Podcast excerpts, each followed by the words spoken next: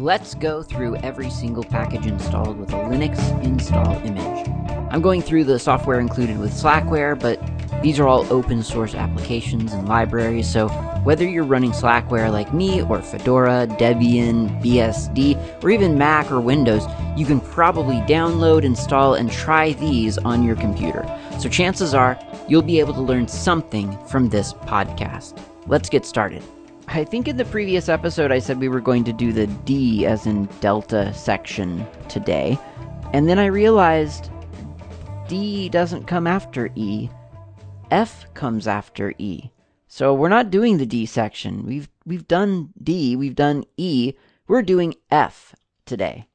But before we go through the F section of the L series in the software of Slackware, um, I want to talk a little bit really quickly about the EPUB thing. I, I kind of realized I, I I think I had meant to talk about my EPUB process and then got distracted by something and, and started talking about something else. So um, just real quick, like what I do for EPUB uh, is I do I, I use a tool called XSLT proc, and that processes content from docbook format into, if you have the correct schema, into an EPUB. So XSLT proc sounds a little bit scarier and more intimidating than it actually is.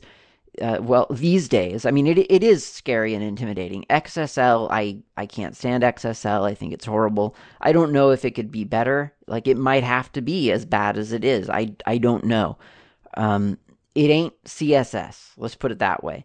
And and I would love for it to be more like CSS, but I'm I'm sure that there are lots of very smart people thinking about this kind of stuff, and and they have lots of probably great reasons as to why CSS is not suitable for printed fixed size media.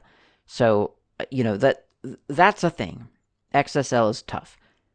DocBook can be tough because that's XML. But these days, you have ASCII Doc, and ASCII Doc is no more complex than Markdown. And Markdown can honestly be learned in about a minute, uh, and so can ASCII Doc. Uh, I would say that ASCII Doc might appear to be more complex if you're coming from Markdown. I found I, I kind of I was coming from Markdown to ASCII Doc, but also from RST and and from XML. So relative to those technologies, ASCII Doc wasn't very difficult. So it might take I don't know a minute and then some some referring back to the the documentation for, for a reminder, you know, like a cheat sheet or something for ASCII Doc. But it is really really simple. While its goal isn't exactly like Markdown seeks to look like plain text. Like pretend like there literally is no markup here and just make it look natural. ASCII Doc, I don't think, has that level of. I don't think it has that goal. It's just to be very lightweight in its markup. And and so you do have things that aren't quite as I don't know, I guess I don't want to say intuitive, but maybe like just natural in in ASCII doc. Like my, my the the easiest example is when you're writing a link in ASCII doc. You bizarrely write the link out first, and then just append at the end of it, with no space between the link and what your what what what text you want to to contain that link. You just put a square bracket whatever word you want to hide, eh, you know, as a link, uh, or you, you, the word or words that you want to to hyperlink, and then close square bracket. So you're you're you're reading a paragraph, you know, to for more information about or to, to listen to my podcast, go to http colon slash slash GNU world order dot info square bracket GNU world order dot info square bracket or or I don't know, I guess it would be like to listen to my http colon slash slash GNU world order dot info square bracket podcast square bracket go to my website uh, something like that so podcast is like a hyperlink to http colon slash slash GNU world order dot info. But but the way that it's actually written out, you know, you're you're you're reading along in English, and then suddenly, oh my gosh, there's this URL here. And then at the end of the URL, which feels wrong because I, I would never type a square bracket into the URL bar of my web browser. So it, it's, in other words, it feels a little bit unnatural. And I, in, in Markdown, it, it hides that even better. It, it sort of alerts you, hey, you're, you're out of English now because we're doing a square bracket, link, close square bracket, parentheses, the word that you want to disguise as a hyperlink, close parentheses. It's got little signs, little signifiers that alert you, hey, stop, stop, you get your brain out of English mode and, and talk tech for a moment and then go back into English. ASCII Doc doesn't do that. So it's a little bit less natural feeling, but it's really very, very simple nevertheless. Now, ASCII Doc, you can compile out to DocBook. That's the cool thing about ASCII Doc. It'll just go straight to DocBook. And then from DocBook, you can do xslt proc space dash dash output build slash epub, for instance. That would be um, that would you, would have a directory called build, and in build you would have a subdirectory called epub. That's how I structure my my build system. So so it could be anything. It could be output um, my epub slash, you know, it doesn't matter. But dash dash output build slash epub slash, and then space, and this is the path to the XSL. So the XSL needs to be like you can get that from docbook.org. Is that their address? Docbook.org? Yeah, I'm sure it is. Docbook.org. You can get the uh, the schemas, and there's an XSL file there called, or, or rather, for ebooks or uh, epubs. So I keep that in the same folder as the thing that I am writing. I, I don't actually, I symlink to it, but docbook slash epub slash docbook dot docbook.xsl. So that's the, the, the style page. That's like the CSS file. Space src slash temp.xml. And that is the source XML file that you've generated from your ASCII doc. Again, src source, like that's just the directory name I give it, and I'm just using tmp temp.xml because I, I, don't know what you call your your ASCII doc uh, file, but you know it could be my file.xml, my my great book.xml, whatever. So that processes your your doc book that you've derived from your ASCII doc, um, and and and creates the infrastructure for an EPUB, and that infrastructure includes a folder called OEBPS. I looked up what that meant and have completely forgotten since looking it up, but it's got some files that are important to the structure of the EPUB, like content.opf and an index file, and so on. So that directory exists, and it's within your EPUB directory. Uh, and then you do a uh, uh, you, you need a MIME type. You need to define a MIME type. So you can do that.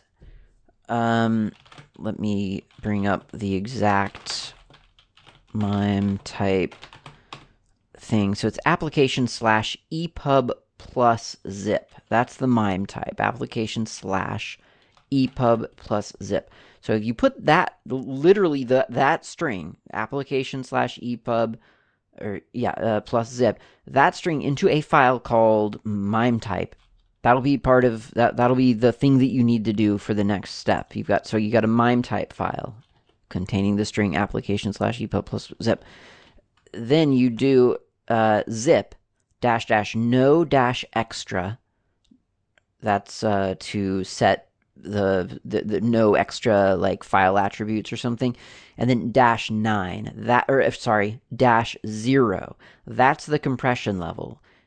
And and it means basically zero compression. Do not compress this file but act like you are. So zip dash dash no dash extra space dash 0 space mygreatbook.epub so here you're creating the file with an epub extension space mime type. So that's the file you just created containing this the the, the mime type definition.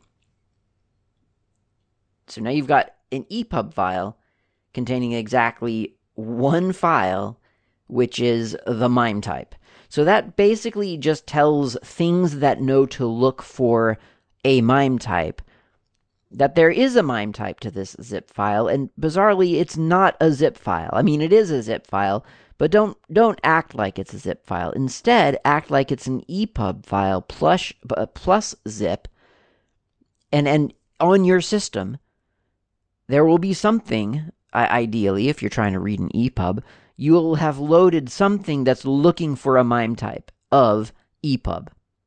So this th- this is like this is for app the benefit of of your system to see that oh this zip file is actually an EPUB. So I'll treat it differently from other zip files. This is the thing that prevents your system from opening up an EPUB just in Ark as if though it's a zip file and instead opening it in some appropriate EPUB reader, Okular or uh, um, what what's it called? Book Bookworm, I think, is one of them, uh, and so on.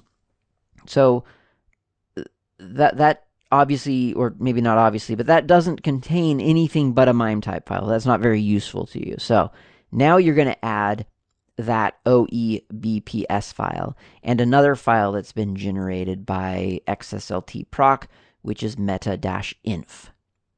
So that's just a, a zip command again, zip space dash dash no dash extra space dash 9. So this time we're doing the full compression. Migrate book.epub or whatever file you've created for your EPUB dash R for recursive meta dash inf space OEBPS. And that grabs the meta dash inf file and everything in the OEBPS folder and zips it up at maximum compression into the file that you've created, that EPUB file, it all gets zipped up. So with zero compression applied, there's MIME type so that anything can recognize this file as an EPUB, and then compressed a lot, there's the actual contents of the EPUB book. That's it. That you've created an EPUB manually. So there's there's a lot of magic happening there because a lot of that the heavy lifting is done by XSLT proc. You just use it to apply a schema of EPUB to your XML data, which you've generated from ASCII doc. Couple of levels of magic, but the actual like formation of the EPUB is just a zip file. Okay, so now let's get on to the F as in Foxtrot section, and the first one is FarStream. I don't have a whole lot to say about this. It's a set of libraries, header files and libraries for streaming applications, uh, media streaming application, specifically video conferencing. That's the goal. So it's it's it's not really intended to like it's not a streaming server for like music. It is specifically designed for uh, video conferencing, or I guess probably telephony in general. And uh, the the library names and header file names kind of reveal that fs dash well candidate that doesn't really oh there we go conference.h um, fs dash transmitter fs dash session uh, fs dash rtp participant plugin.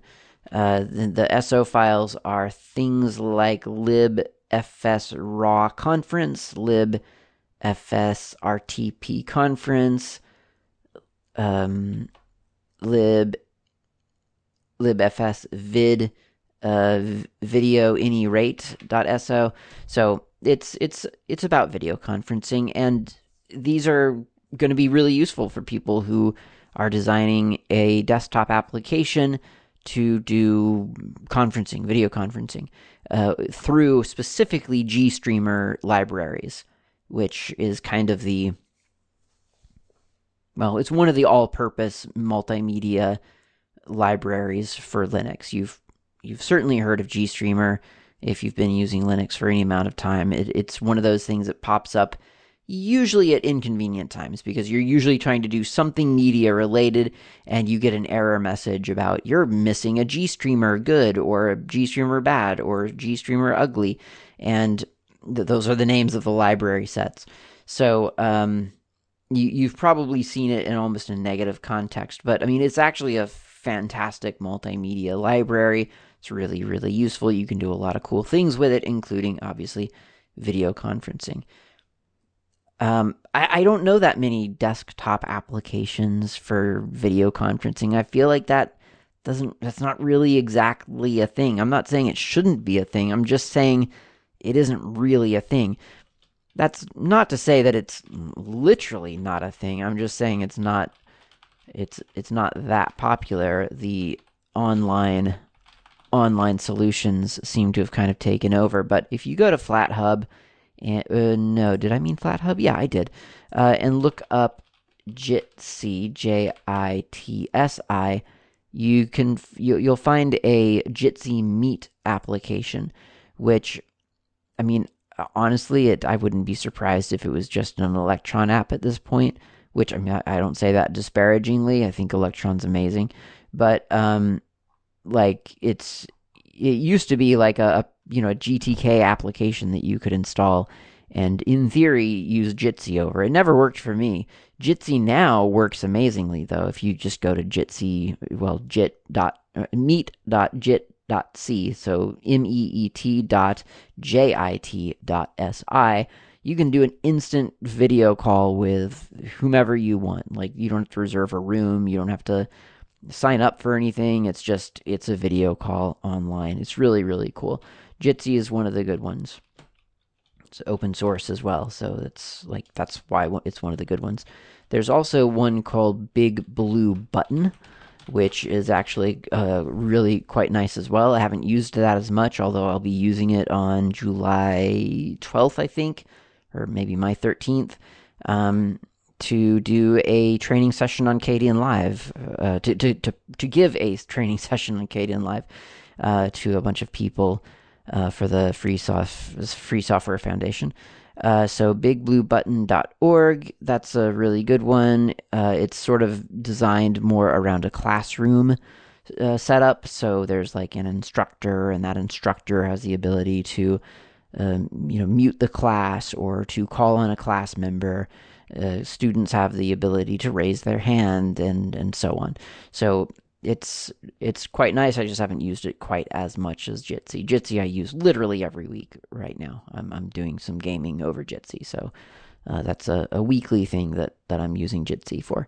Uh, one I think that's kind of underrated though um, is called P2P.chat and P2P.chat. There we go and this is a um, what, what I think it, what is it R uh, RT, RPC um, web RPC or is it now I have RTP in my head, so I want to make everything RTP. But anyway, it's it's a zero server interface. There's there's no there's no middle man here. It's computer to computer. Your your browser opens up a session with the other person, the other person's browser. It's it is it, it's a direct connection. It's it's really really clever. P2P.chat is very uh, minimal. It it's it, it does not have a lot of features. It is it, it's kind of the it's almost proof of concept, except uh, it's really really nice. I mean, you can create a room again instantly. You just name the room something and create the room, and then you invite someone to that room, and then they pop up, and now you're talking over the internet directly to one another. It's pretty neat.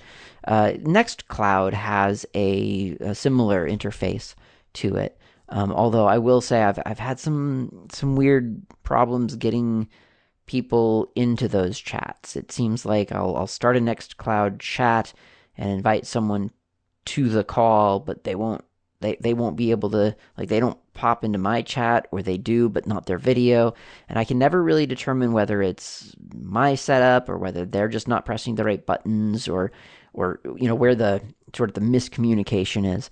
But uh, P2P.chat I've had a really really good experience with. Um, Jitsi and Big Blue Button. There are probably others that I'm not thinking of in terms of open source video conferencing, but those are the three that I can think of but those are all browser based, right? I mean, those aren't desktop applications. I mean, Jitsi, as I've said, kind of does have a a, um, a desktop app these days. Uh, well, and, and has had for, for quite some time. Um, but I end up not ever using it. I just use it in the web browser just because I don't know. That's what I'm used to at this point. Especially you know doing conferencing for work and stuff. It's just you just kind of have. At least I do. I've got everything sort of set up in the browser to just. So that's that's the work dashboard or, or set of bookmarks specifically. Um, yeah, so that's that's far stream. And why that ships with Slackware, I, I don't exactly know. But I mean, not that everything has to have a reason to ship with Slackware. I mean, really, like, why does EPUB Dash Tools ship with Slackware? Like, there's no there's no other bigger application that that depends on E was it EPUB or ebook ebook dash tools, and yet it's there. Um, Farstream. I don't know that anything depends on those libraries that's installed um, but it's there, and that's reason enough. Sometimes it's just uh, something cool. Maybe it's something you'd like to mess around with. Well, here it is on Slackware. Next in line is FFmpeg. I could go on for forever about FFmpeg. As I've said before, probably in the past on the show, FFmpeg was literally the application that like like that that that really got me into open source. I mean, I attribute that to a lot of different applications, to be honest. Like Audacity was an early application that I used without ever understanding that it was open source. I just knew that that was an audio recorder that you could get for free on the internet. And and so, you know, back then I probably called it like, I don't know, shareware or freeware or something like that, not understanding the significance sort of like of it being open source. Um, but FFmpeg came around to me at a time when I was starting to understand the significance of it being open source. And I found FFmpeg as a really, really bad Mac OS 10 application called, I think, FFmpeg X or something like that. And it was a, it was just this horrible attempt. I mean, noble attempt, but like looking back at it, you know, it's just like, oh boy, that was that that's painful. But um, it was a noble attempt by someone to to give a GUI to FFmpeg, and I I struggled with the GUI for quite some time, thinking it was probably useless and pointless. And the more I researched FFmpeg, the more I realized that it was actually really, really powerful, and that the thing that was getting in my way was the GUI. And I I want to say that quite possibly the first thing that I kind of learned to do in a terminal w- was to use FFmpeg uh, because you could go into the package that you downloaded for Mac OS 10 and y- there was just this binary of a compiled FFmpeg in the package. So I just literally just dragged that out of the package and, used the binary of FFmpeg uh, from a terminal uh, to convert videos. And I, because I knew how to do that, um, I was able to earn um, money, like rent money, uh, food money for uh, for myself uh, by converting videos for for people in the film business who couldn't edit the footage that their cameras were providing them in their video editor of choice, which at the time was Final Cut Pro. And Final Cut Pro was just very staunchly in typical Apple fashion staunchly under the illusion that the only thing that existed in the world was Apple sanctioned video codecs. So the fact that FFmpeg was able to take some weird, I, I think it was actually X264 to be perfectly honest. I think there was a time, and I could be misremembering, but I think there was a time when Final Cut Pro couldn't parse X264 or H264 video. Uh, so I would take that and then tra- translate it into a QuickTime movie for people, uh, and they would then be able to edit it in their Apple on their Apple computer in their Apple software. And that was a service that I provided, like I say, for money earned earned actual rent money with with, with that knowledge. And and this was around the same time that I had discovered like Tetris and Emacs and the GPL. And so it, it all started to kind of coalesce around that time. So FFmpeg is a big deal for me. For that reason, like sentimental reasons, bizarrely. But it's also a big deal because it's just such a, a, a useful application, and I could do a whole episode on on FFmpeg really, really easily. Like, I mean, there's just there's no way to um, to overstate its flexibility. Like, it's just such a, a powerhouse. If you do a, a man page, or if you do a man FFmpeg uh, pipe T pipe PR, uh, then it it it formats the man page into sort of a you know in theory printable paginated output, and uh, I I've got 33 pages by by its count is it's 33 pages. It's I mean it could be more I don't know, but that's that's what it's telling me is 33 pages. So there's a lot here. Um, at at its most basic, FFmpeg can you know it it it converts right. That's what it does, and the I think the in theory the the syntax is pretty darn easy. It's FFmpeg dash i for input and then some input. Let me find some uh, some test footage here. Here's some clouds. Cloud flyover dot mov. Uh, so that's input is that, and then and then the rest of your command is specifying various aspects of the output that you want. So a lot of times that might be something like um, maybe there's no audio, or, or maybe there is audio, but you want to drop it. So that might be, for instance, dash A in for audio, no. Um, if you wanted to, I don't know, get just the audio from this stream, then it could be dash V in, as in video, no. So I'm going to do AN for audio, no.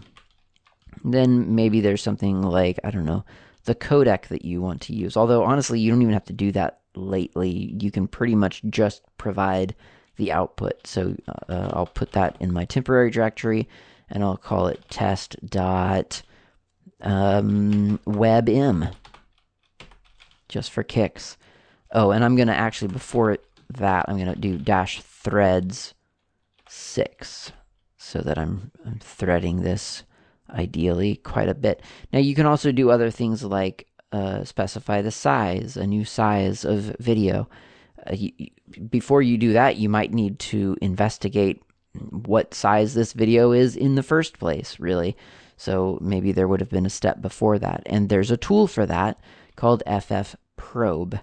FF Probe tells you just analyzes a media file and dumps all of the information that it can extract or or, or divine about that media file to your terminal. It's a very, very useful tool. So I'll just do ff probe, videos, stock footage. Here's a different cloud movie. I just just grabbing random things here.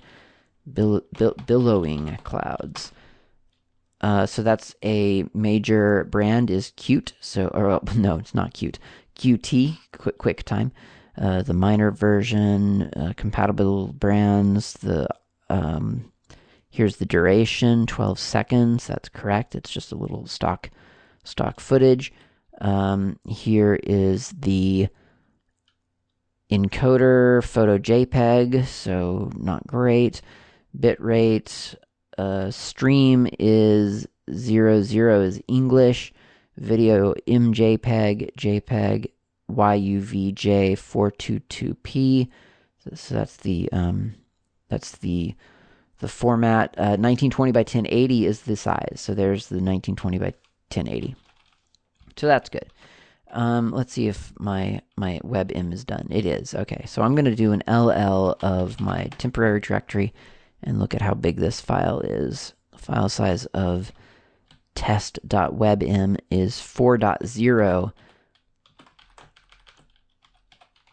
um, four, four, four megabytes, and the size of the QuickTime movie source is 202 megabytes.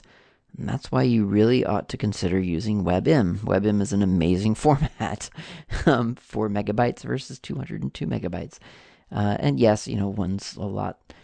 I, have shaved off a lot of I'm sure quality or something from WebM, but I mean honestly, to look at it, it's just amazing. It looks great. So um, so that's that's the the syntax. FFmpeg dash i your input, and then all the options that you want for your output. Now again, before you decide upon your output, you probably really do want to know about your input. So don't don't forget to to actually investigate what your input what you're getting from your input file. Um, FFProbe will give you the information. It's I, I will say it's not the most beautiful output format. There's something called media info that can do this a lot sort of prettier for you, um, and it just flat out labels things better. I mean, it's it's not a matter of being pretty. It's, just a matter of being explicit, really. So um, media info is not in Slackware, but it is on slackbuilds.org, so you can compile it. I think there's a GUI for it as well, but I never use that. I just do media info and then the path to the video. And it gives you all the same information, it just tells you what it is. So, for instance, uh, general is complete name. Okay, that's the path. Format MPEG-4. Format profile QuickTime. Codec ID QT 2005.03 uh, file size. It just gives it to you right there 201 megabytes. What's a megabyte among friends? Uh, duration 12 seconds, 30, 346 milliseconds. Overall bit rate is variable, but the overall bit rate itself is 137 megabits per second. Encoded date is 2009. Uh, tagged date, uh, writing library, Apple QuickTime. Video ID 1, format JPEG, duration, uh, blah, blah.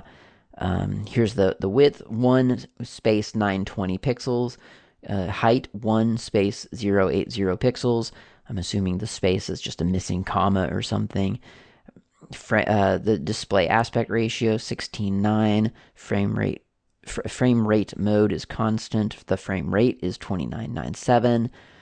So it, I mean, it, and it goes on and on. So it, it gives you a lot of information that's super useful information. That's the kind of stuff that you want to look at before you convert something, just to make sure that you're doing something that that's actually going to save you space or that's going to preserve quality or whatever your goal is.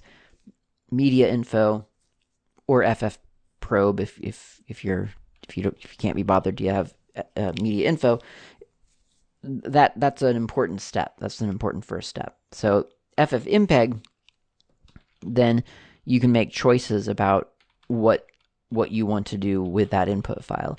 So again, if if the goal is to just save some space, then maybe you want to just re-encode, you know, a, a particularly large file that was recorded on your phone down to something a lot smaller, like a WebM file.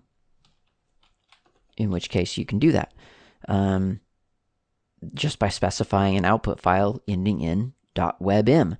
Now that's a VP9 codec, so if you needed for some reason to specify that specifically, you can. You can do a dash V colon C or C colon V. I'm going to find out, I guess. Uh, and that's going to be libvp9. Uh, it looks like it's codec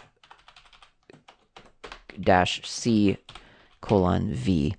Oh, libvp9 is not a valid library. Okay, there we go. Okay, so the final command, uh, in, in case you ever need to explicitly define what library you you want to use for for encoding, uh, you can specify that with a dash C for codec colon either A for audio or V for video, and then tell it the the library that you want to use that's a little bit awkward. I've always found that specifying, like finding the right name for the library seems to be a little bit difficult. I, I think FFmpeg could probably do a better job of making that easier. Now, you can get the configuration of, I mean, like you, FFmpeg tells you its configuration pretty easily. It's not hard to get that. You can just do FFmpeg just type FFmpeg. It gives you the version, and then it tells you everything that you you compiled this with. So it it it it just literally shows you the options like dash dash mandir equals user man dash dash um, enable shared dash dash disable static dash dash enable GPL dash dash uh, enable AV resample dash dash enable frei0r dash dash enable dash open AL dash dash enable dash lib opus and so on. It goes on and on and on. And this is my own build. I use is it actually? This might be the official Slackware build because I used to go to great lengths to compile FFmpeg myself but now I, I think as of this time, I might have just gotten away with using Pat's version, and it looks like I did. So that's kind of interesting. For a while, I was compiling it myself because I just wanted literally everything in FFmpeg.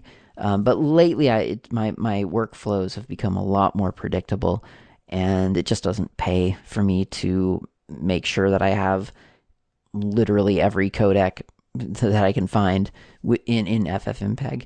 Uh, and if ever I get video footage that just for some reason needs to be converted and I can't figure out how to convert it, um, then I'll I'll I'll I'll I'll recompile FFmpeg. It's not that big of a deal. So uh, it, does list all the, the the things that are enabled. But for instance, for for VP9, is, the option was dash dash enable dash lib VPX but the the library that you want to reference when when converting using VP9 is not VPX, it's VP9. Or if you want to um, to to convert using VP8, then it's dash C colon V uh, VP8 instead of VP9. So that that feels a little bit that's always been a little bit un, un, unsteady. And and i always for you know i i'm always getting it wrong. I, it'll be like dash v uh, or dash c colon a vorbis. Oh no not vorbis. Lib vorbis.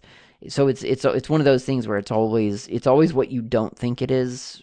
It's, but you know it's always the second thing you, that you try uh, and and I, I'm making that up. It could be maybe it is Vorbis and not lib Vorbis. I don't know. But but the point is that I always think it's the other one. AAC often I think gives me tr- tr- problems as well. I think because it's I think I have FDK underscore AAC installed, and so I have to use that. But if you don't use that, then you might be using FAAC or FAAD. Uh, well, it would be FAAC for this. Um, so yeah, it, it it's very difficult to know really what you're supposed to feed feed um, FFmpeg.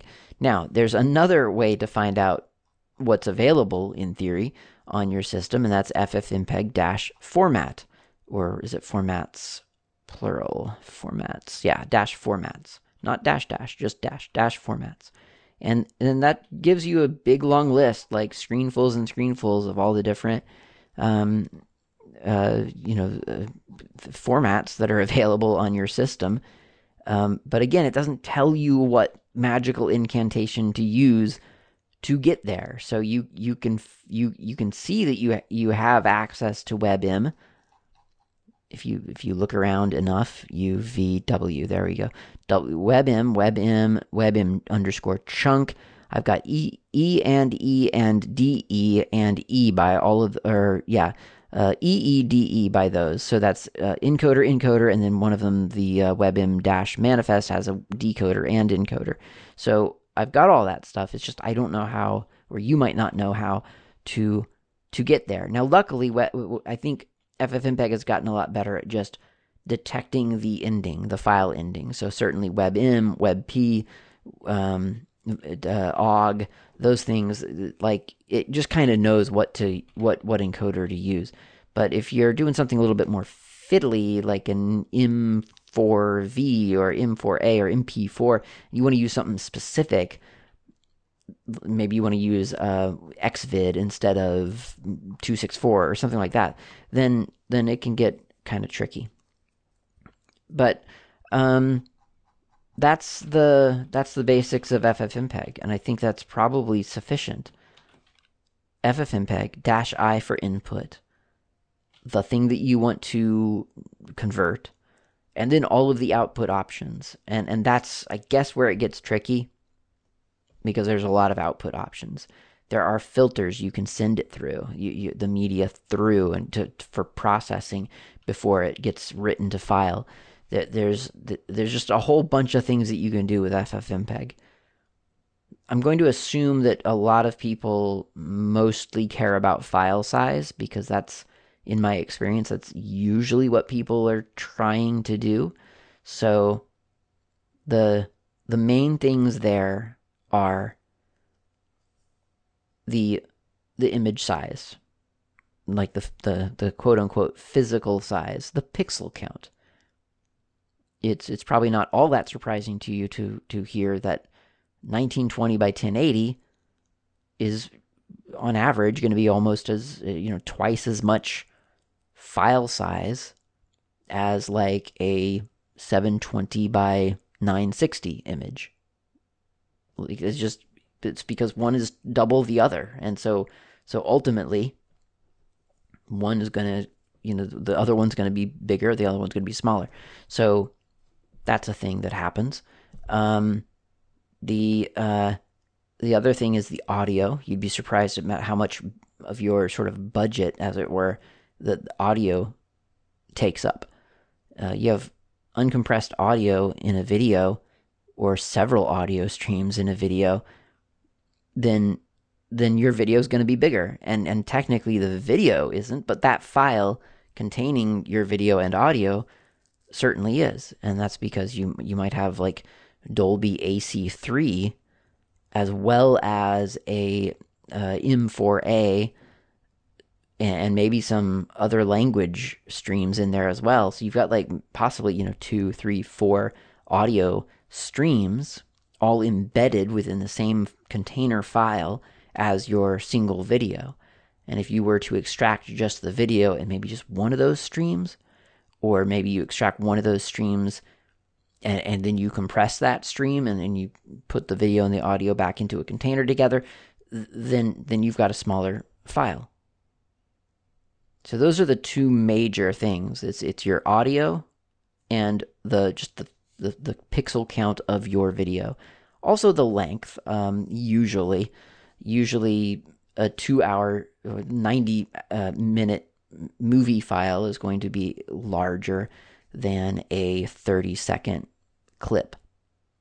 You can control the in points and the out points in FFmpeg with the dash SS for start and dash 2, like TO, um, options, and those both take timestamps.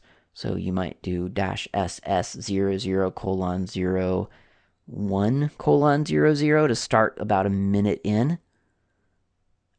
And then maybe you want to go until, I don't know, the five minute mark. So you do dash TO 00 colon 0 6 colon 0 0 because you've started at 1 you want to go to the 5 minute mark so you have to go 5 minutes forward for a total of you know to the 6 minute point actually.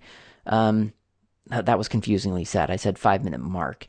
So i guess okay so 5 minute mark would be 0 0 colon 0 4 colon 0 0 because now you because you're already one in so you go four more and now you're at the 5 minute mark there. If you wanted 5 minutes of video then you would have done from one to, to six. Uh, so and, and you can you can whittle that down to the the millisecond, which gets a little bit confusing because video usually talks in frames, but frames aren't really a thing. So FFmpeg usually talks in milliseconds. That's a little bit clunky. That's tough, but you know you can do math and figure things out if you really need to. But frames are kind of an illusion anyway. It's really a film convention video streams don't really understand what that is. I mean, we, we, we put it there, we forced it upon it, but but it's not really a thing. So um, so there there's all of that, and then there's a bunch of like I say, a bunch of other things that you can control, like the the quality of of of um of the audio, the bit rate, the whether something is a constant bit rate or a variable bit rate. And that's a really, really nice feature because in a in a video stream you can tell FFmpeg to keep the entire video at a constant rate of, of bit data. Or you can allow it to use its own judgment and be a little bit sparser on video frames that don't move a lot.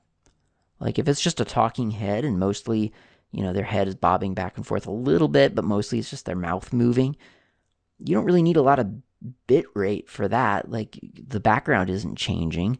Maybe it is just around their head as they as they move, but most of the image you can just recycle pixels from the previous frame. So if you if you know if you say it's if you if you set your movie to be a constant bit rate though, then it's going to be constant quality no matter what. It's going to be refreshing those pixels every frame no matter what, or every other frame or you know whatever bit rate you're you, you've set. Whereas if it's a variable bit rate, then it then it can find those areas that don't require a lot of refreshed pixels and cheat those places so that it can then refresh all the more during the big action scene with the explosions and the lasers and the laser swords and the spaceships and things that are moving around. So, lots of little tricks, and and the best way to learn them, and, and every movie is different. You know, every every file is different. So, when you're encoding the thing that you learned yesterday on on on the on the documentary uh, uh, with people just talking about I don't know Fermat's last theorem, the, the, everything you learned on that you, you're going to throw out the window tomorrow when you're encoding the big action sci-fi movie because it, they'll be completely they'll want completely different things. You'll be able to cheat in different ways on both of those two things, and and so the best way to to explore all of the different options available in FFmpeg is to encode video. Just encode video. If you want to learn FFmpeg and get a feel for what all these different options do, every night just encode a video. First, encode the same video lots of different ways. Do it at different resolutions, do it at different bit rates, do it with different filters applied. Just do do lots of different things, and different filters, of course, apply differently to different codecs as well. So there's there's there's that.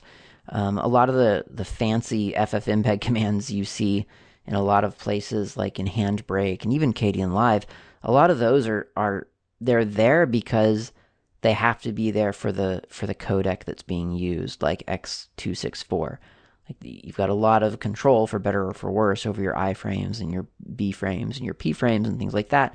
Maybe you don't even want that. Maybe you don't need that. Maybe the codec that you want to go out to doesn't bother with that.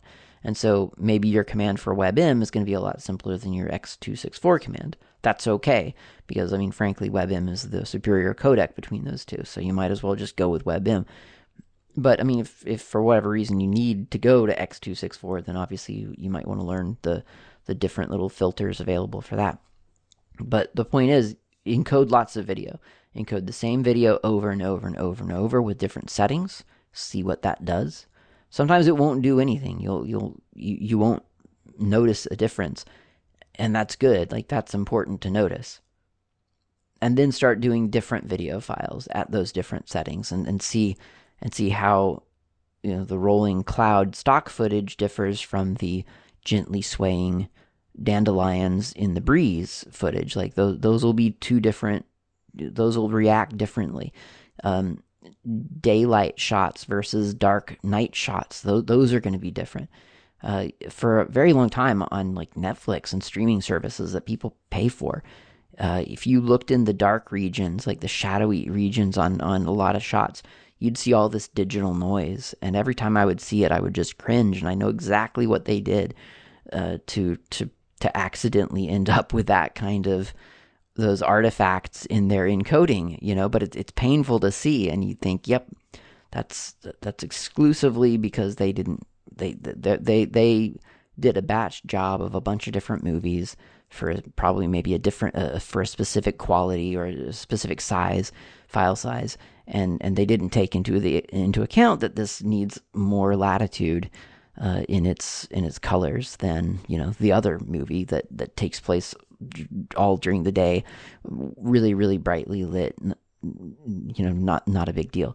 So, FFmpeg very very powerful, very very complex, but to start with it, it's very very simple. FFmpeg-i for input, the input file, and then really honestly the output file. That'll do it. Like a different codec or a different format for your output file. Just see what happens. See what FFmpeg does for you, and and then start adding different. Di- you know, try different codecs, try different options. Look at the man page. Just try different settings. It'll it'll get frustrating because a lot of the settings, like I say, don't work universally. So you'll think, well, why did I try that? It's not it's not even going. Well, try try something different. Uh, yeah, that's it. That's FFmpeg. I talked about that really a lot longer than I, I think I meant to, but as as I've said, I'm a big fan of FFmpeg. That's that is one of the deciding factors for for what distribution I use. Like I, I one of the reasons I love Slackware is because I can control what version of FFmpeg I use very very easily. I can control how it gets compiled. And on a lot of other distributions, trying to compile FFmpeg yourself is just an exercise in frustration because you have to build the, the package for FFmpeg, and then that's going to depend on a lot of other packages, even though it might not actually depend on other packages. So then you have to adjust that, and, and it just it goes on and on and on, and it's horrible. Slackware, it's easy. You download the source code, you figure out your configuration uh, options, you make sure that you've got all the libraries that you want to compile, you know, compile against installed, uh, and then you go and it, it, compiles it and you install it and you, you're you're on your way. And that's what I would do, f- you know, every every new Slackware release for a very long time.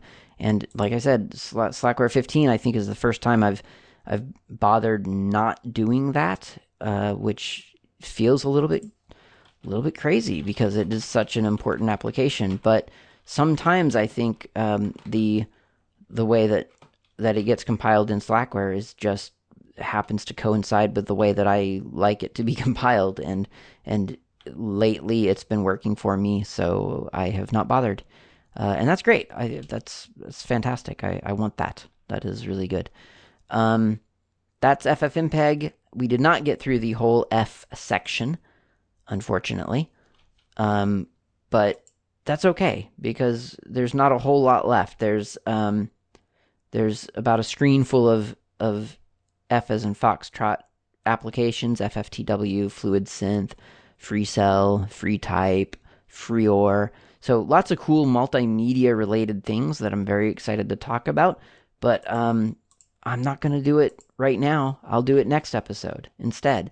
And then we'll get on to whatever comes after F in the alphabet. Who knows? Could be D, could be G. We'll find out. Thanks for listening. Talk to you next time.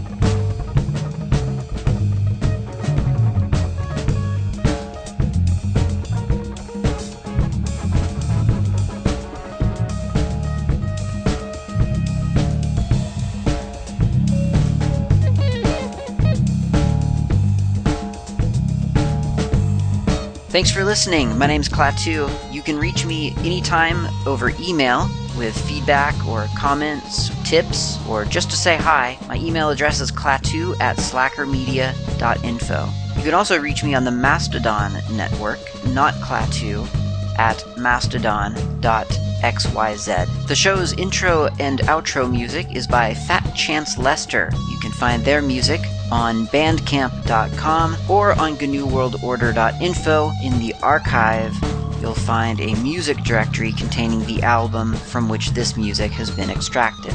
Until next time, thanks for listening and keep the source open.